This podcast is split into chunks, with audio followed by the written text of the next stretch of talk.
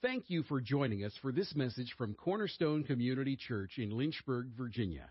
And now let's join our guest speaker. This morning, I want to ask you a question.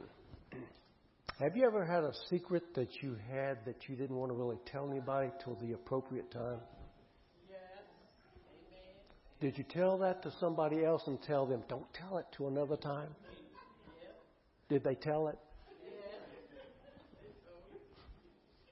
Well, this morning I want to speak to you from the Word of God about a secret Godhead, a mystery.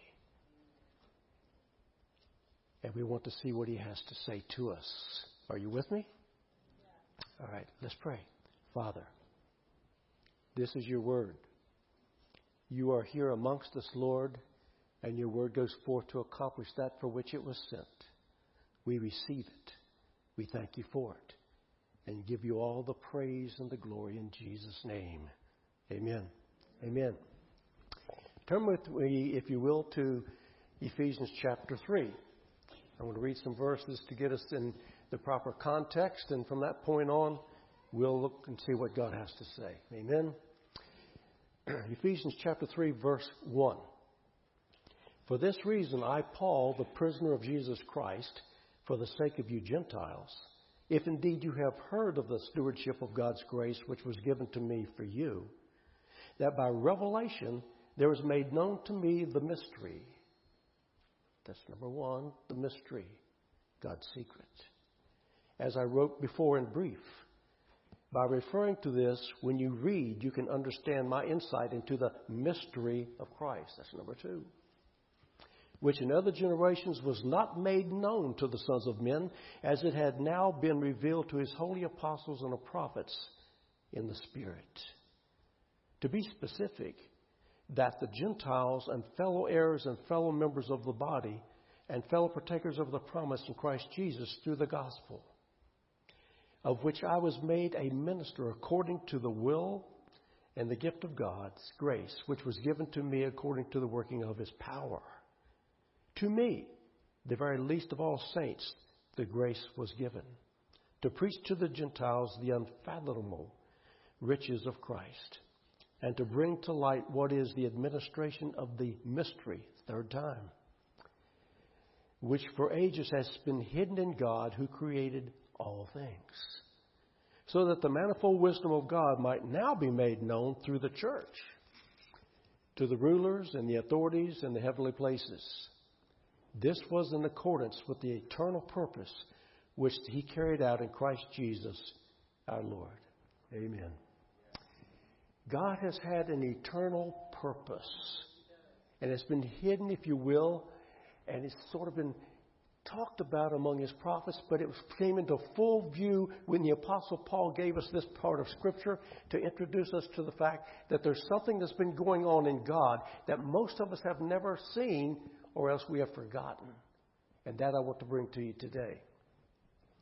You see, God has a passion in his heart. He has a passion in his heart.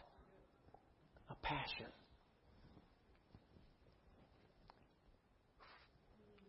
Before the beginning of the heavens and the earth, before, there she was. There was a woman elegant, forever young, stunning, beautiful, captivating, and hypnotic. She is the very heartbeat of God's eternal purpose. If you really want to know, the Bible is a love story, the greatest love story there ever was. So instead of watching a video on some love story, read your Bible. It's good. If we go back to the very beginning in Genesis chapter 2, we find that the Bible opens up with a man and a woman. In Revelation, the last book, it ends with a man and a woman. It begins with a wedding and ends with a wedding. It ends with a, it starts with a, a marriage and it ends with a marriage.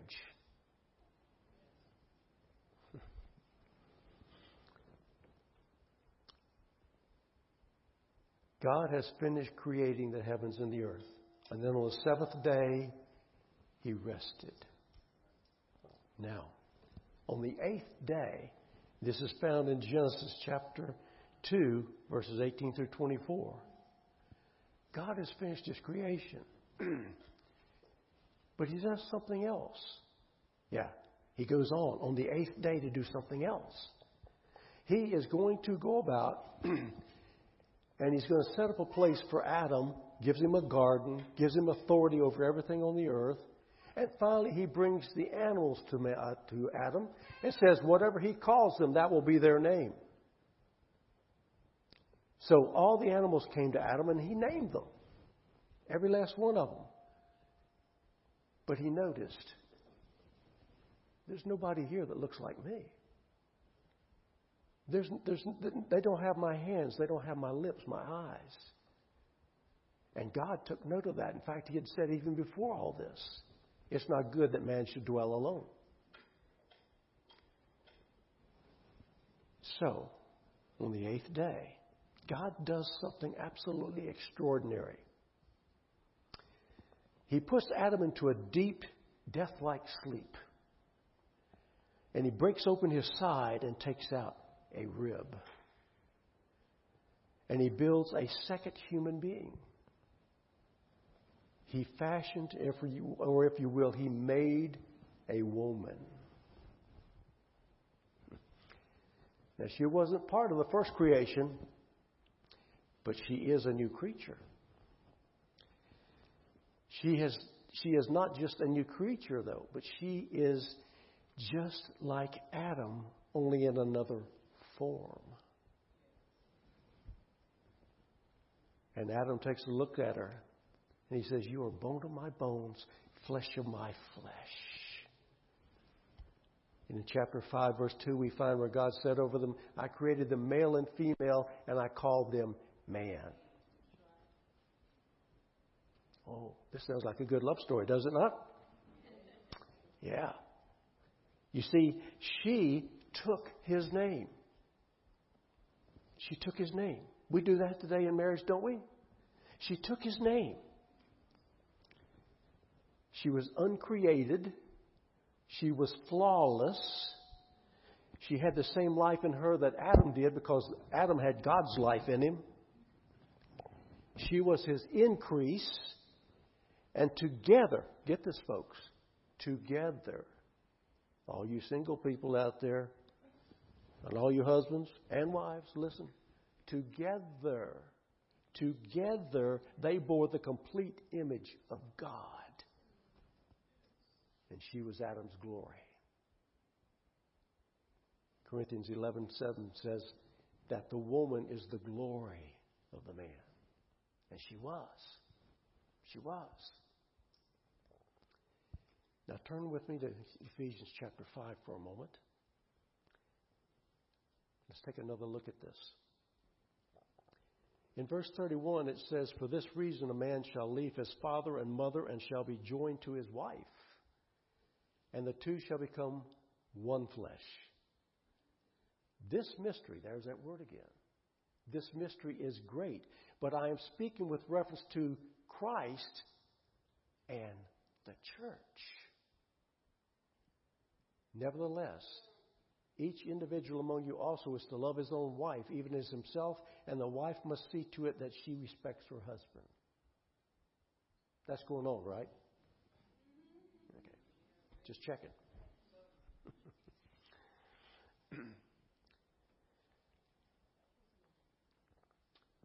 Now, God, as I said, has a passionate, passionate love within himself.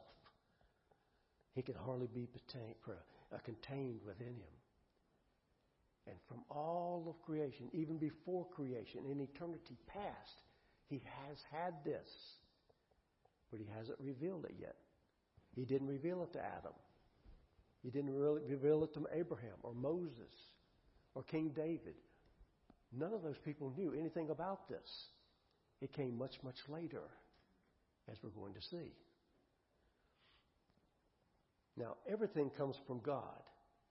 And God, within Himself, is totally adequate. He needs nothing else. But there's that passionate love that he has within him. But you see, here's the problem God can't be love unless there is a beloved. You can't love without having something to cast your, your feelings, your emotions, your complete self upon. And this was God. And he had a son named Jesus. And he looked at his son and he saw, you know, as I see through history, as I see through time, as I see through the purposes that I have put within my own heart to bring to pass, you are very much like Adam. You don't have a counterpart either. Hmm. So when God made man, he had put within him a vibrating passion for someone like his own heart, and he has also put that in Jesus for his bride.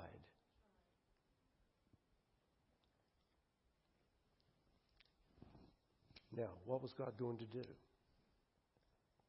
Well, we read God created the heavens and the earth and all the life forms in it.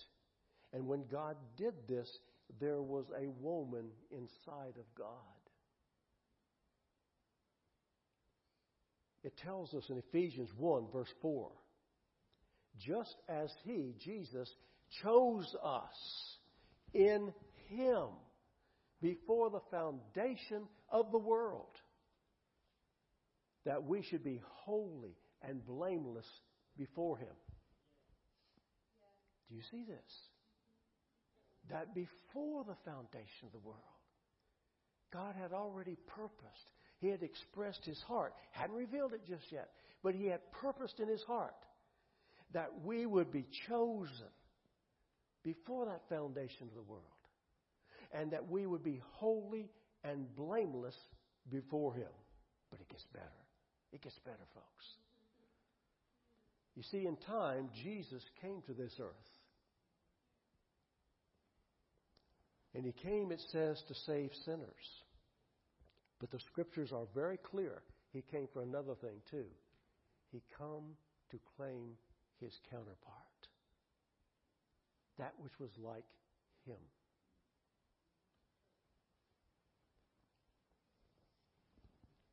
It's been a long time since God began the heavens and the earth. And things have sort of changed. But listen, in John 3, verses 10 through 13, it says that Jesus came to his own, and those who were his own did not receive him. But as many as did receive him, to them he gave the right to become children of God, even to those who believe in his name, who were born, listen, who were born not of blood, nor of the will of the flesh, nor of the will of man, but were born of God.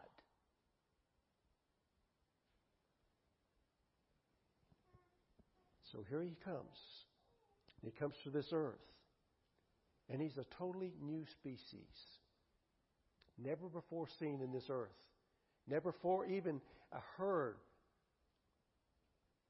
And he comes to his own and they reject him.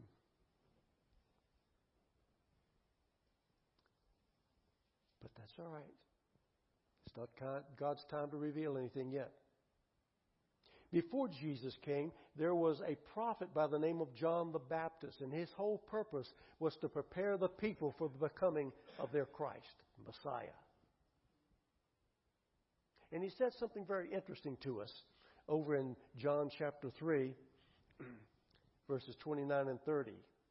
He's talking about he who has the bride is the bridegroom. He must increase, but I must decrease. Now, what does it say there? He who has the bride. Wait a minute. Jesus has just shown up. And John's prophesying, this is the man. You need to come to him. This is God's man. But she hasn't been revealed yet. Yet Jesus had the bride.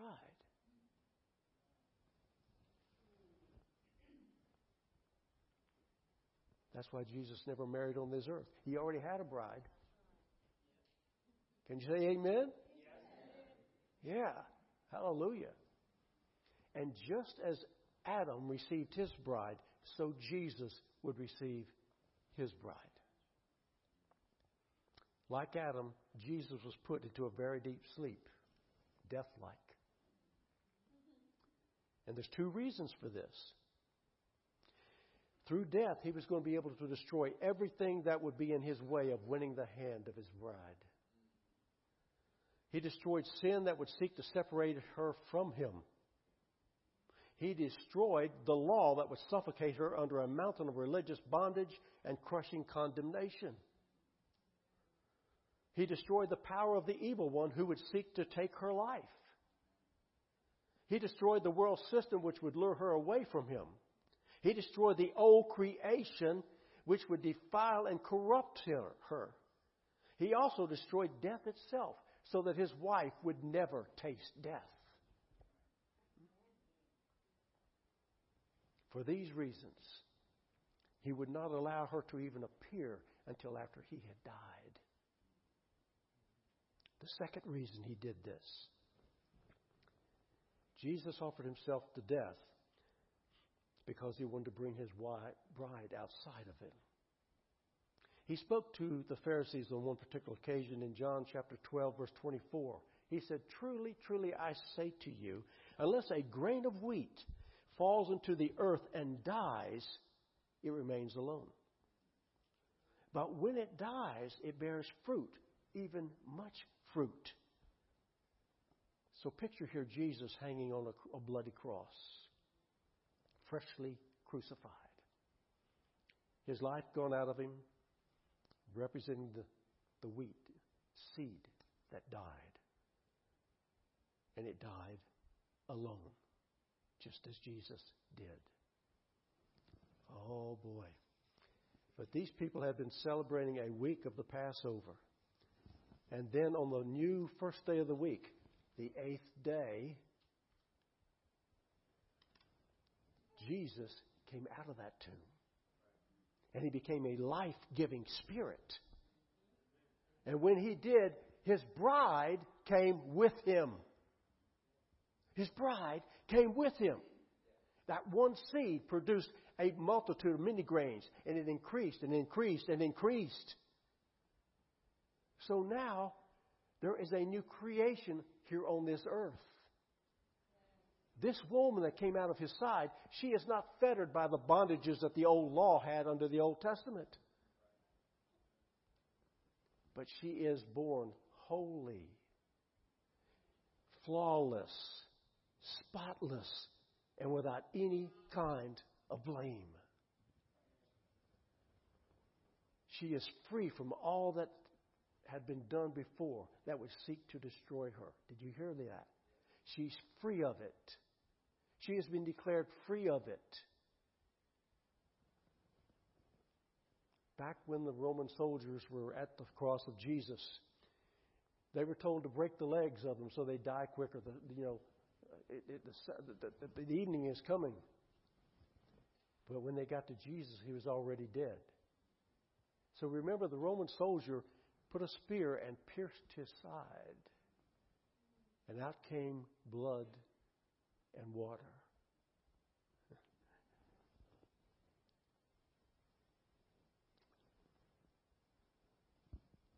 When this happened, it spoke of his forgiving of us our sins, and the water that came forth showed his divine life.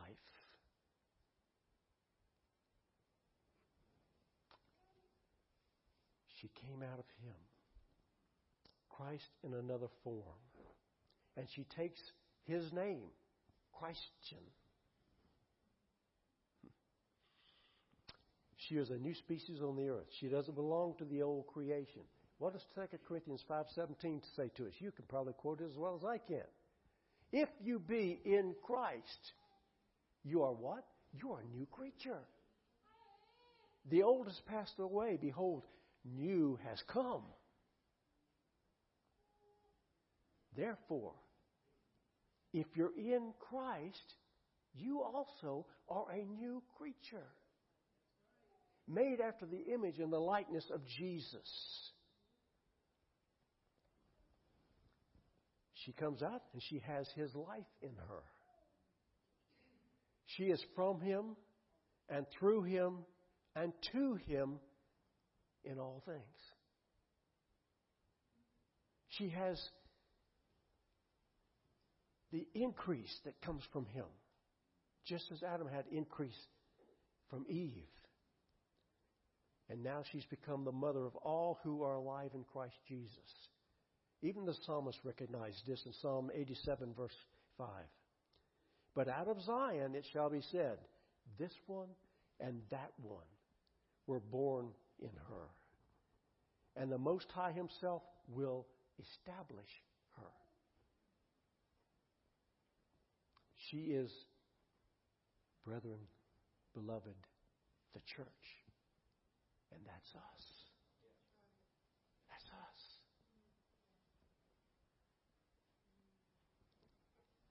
She was holy, perfect, flawless, and without blame in his sight. Now, I know what you're saying. I know what you're thinking. Who's he talking to? That ain't me. Oh. How could it be that Jesus could do this? Because 1 John 3, verse 5 says, There was no sin in Jesus. If it wasn't in Jesus, it's not going to be in his church. Ooh. That's how deep and powerful and wonderful his love is for us.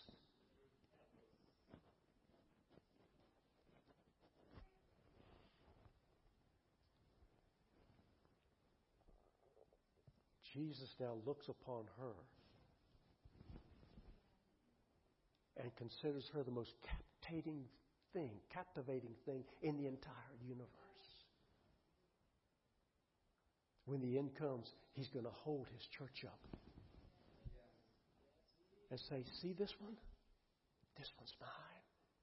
Look at her. She's dazzling. She's pouring forth in light. She's flawless. She's sinless. She is mine. Rejoice with me.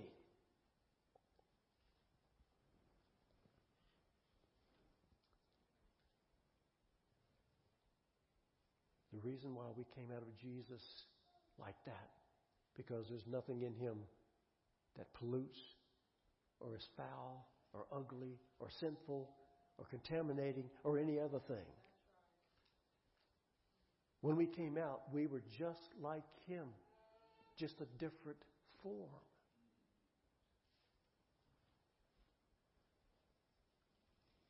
I know, I know, I know. well, let me read this next verse. Ephesians 5, same chapter we were in, verses 25 through 27. Husbands, love your wives just as Christ also loved the church and gave himself up for her, so that he might sanctify her, having cleansed her by the washing of water with the word, that he might present to himself, oh, get this church, that he might present to himself in all of her glory, having no spot or wrinkle or any such thing, but that she would be holy and blameless.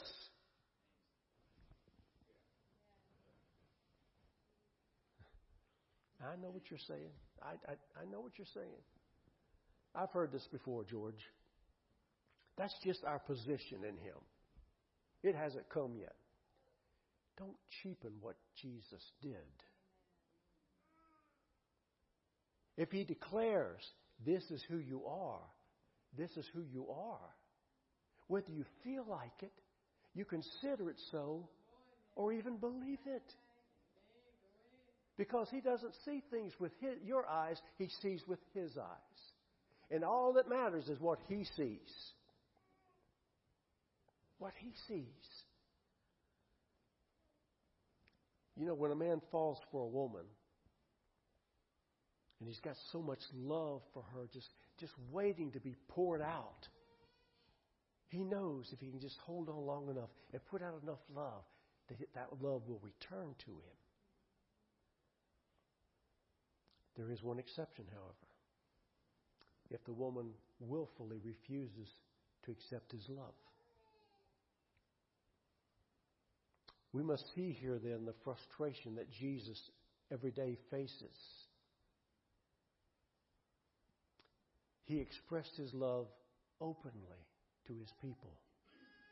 In Luke 13:34 it says, "O Jerusalem, Jerusalem, the city that kills the prophets and stones those sent to her. How often I wanted to gather your children together like a hen gathers her brood under her wings, and you would not have it.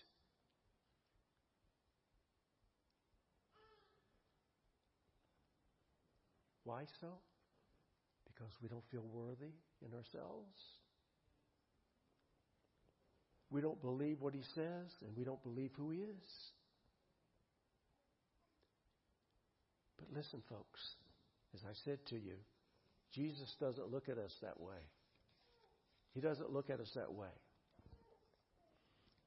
Stop believing, therefore, that you really aren't good enough, you're not worthy enough, you can't measure up to for what God says about you. Too often it's because we believe what people say about us sometimes. Oh, you'll never amount to anything. You're just a lazy so and so. Don't believe the lie. Even when you stand in front of a mirror and look at yourself, don't believe the lie. Don't claim if I could only have been somebody else. If I only had a different hairstyle, a different dress, if I had lost 50 pounds, if I could just do this. No. The devil is a liar from the beginning, and he's still trying to get you all hung up about the fact who you think you are. But you see, Jesus, looking at us in a different way, he sees us differently. You see, there's two great motivating factors in history. One of them is guilt, the other is love. And if you don't believe what God says about you, you're still under guilt and God will not have it. Oh, He will not have it. Listen, folks. If you don't see yourself like Jesus is, you're always going to be under that guilt. But we don't have a right to do that. We don't have a right to do that. We do not have the right to claim an inferiority complex. You don't have that right. Because you see, that's not the way God made you.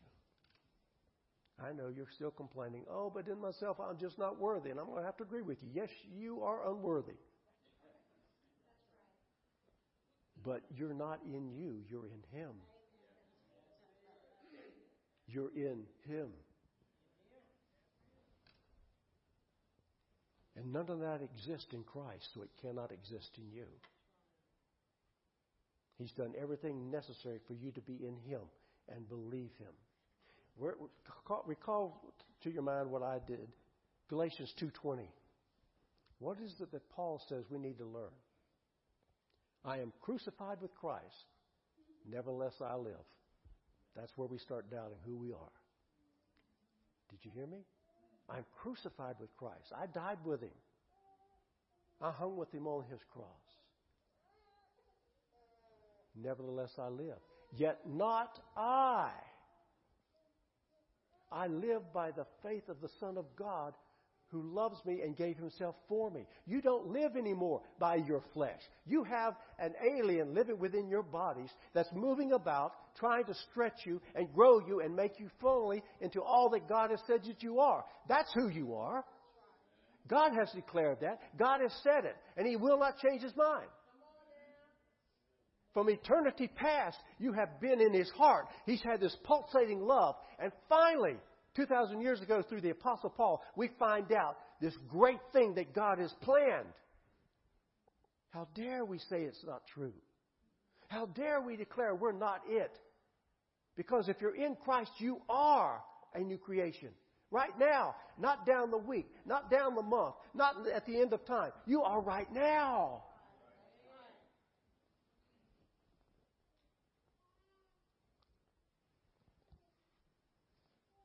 Unfortunately, the church as a whole has forgotten this teaching. She's lost sight of her loveliness, her beauty, her purity.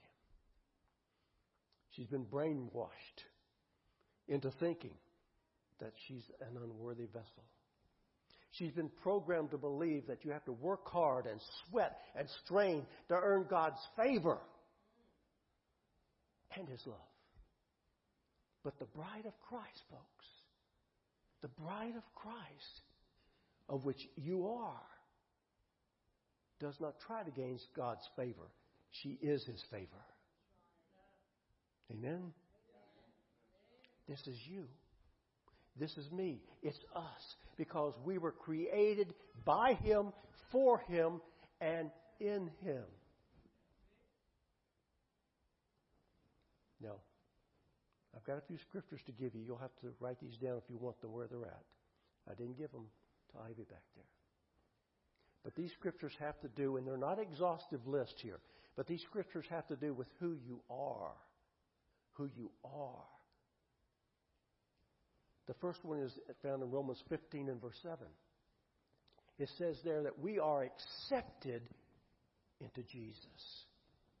Did you get that? He hasn't put you on the back burner, said, not yet. He hasn't said, no, no, no, no. He has accepted you. You are who He came for. You are the passion of His heart. In Romans 5 1, it says, We are justified Justified. What does that word mean? Well, in the Greek, it means this you have been declared innocent as though you have never, ever sinned. That's how God looks at you.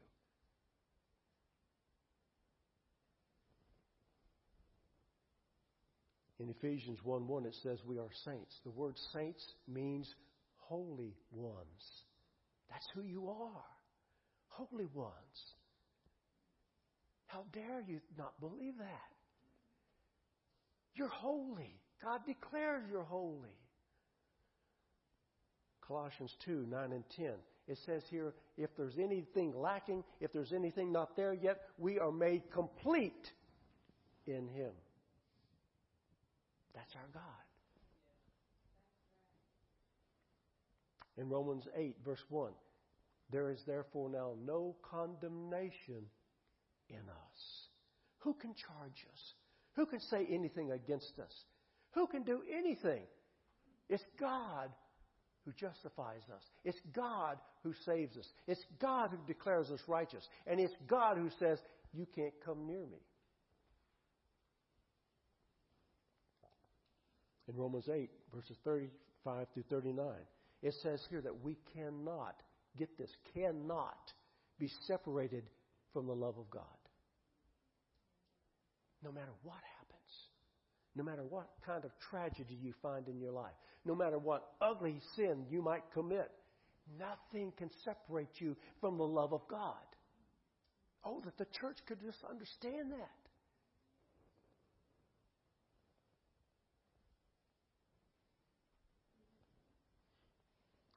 Second Corinthians 1, verses 21 and 22, it says here that we have been established. We have been anointed. We have been sealed by God. Why? Because the enemy wants you, but he can't have you. You're already sealed. When he comes running after you, Jesus steps up and says, Oh, no, no, no, no, no. Too late. I already got her. She's mine. And then there's this scripture at 1 John 5:18. We are born of God, and the evil one touches us not. Do you believe that? This is the love of God. This was the great mystery, the secret that God kept for a long, long time till His Son came and died on the cross. And when He rose out of that grave, then came the mystery. The church was in Him all the time. And that's us. That's you. That's me. Church, we need to come to the place that we understand that God has done the work. And He sees with His eyes, not yours. So, no matter what you think of yourself, you're wrong. No matter what you've done, what you've said, where you've been, or anything else, it makes no difference. The way God sees you, you're perfect, flawless, holy. And that's what we need to lay hold of. Let me finish this with an illustration.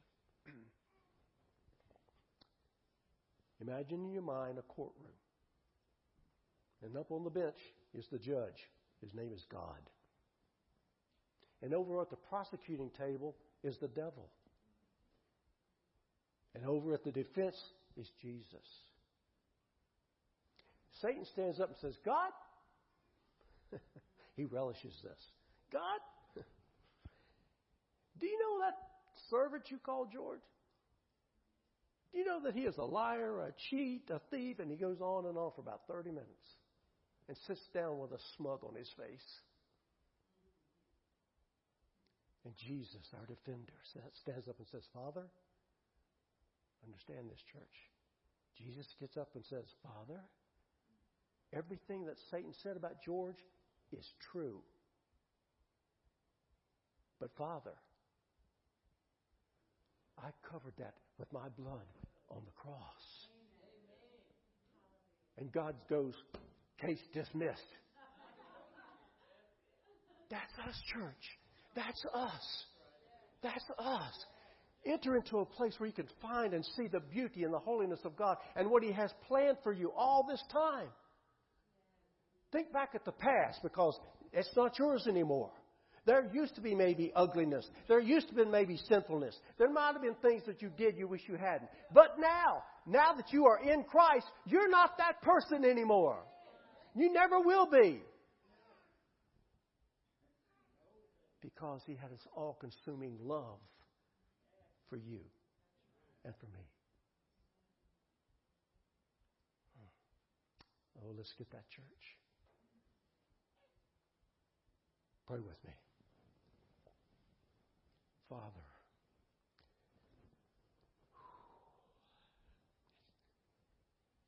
it's almost too much, Lord, to realize how deeply you love us. That nothing, nothing, nothing can separate us from your love. And you have declared us to be holy, righteous, and true. Father, this morning, maybe for the first time, we receive that. We believe that. We will confess it. It will be our testimony, Lord. It will be our testimony. Thank you, Father. Thank you, Almighty God. And forever we will praise you and glorify and honor you because you're worthy to receive it. Thank you, O God. In the name of Jesus, I pray. Amen. Thank you for listening to this message from Cornerstone Community Church. We are located in Lynchburg, Virginia at 525 Old Graves Mill Road. You can find us online at cornerstonelynchburg.com, contact us by email, cornerstonecom at comcast.net, or call us at 434 847 4796. We pray the Lord bless you and keep you. The Lord make his face shine on you and be gracious to you. The Lord lift up his countenance on you and give you peace.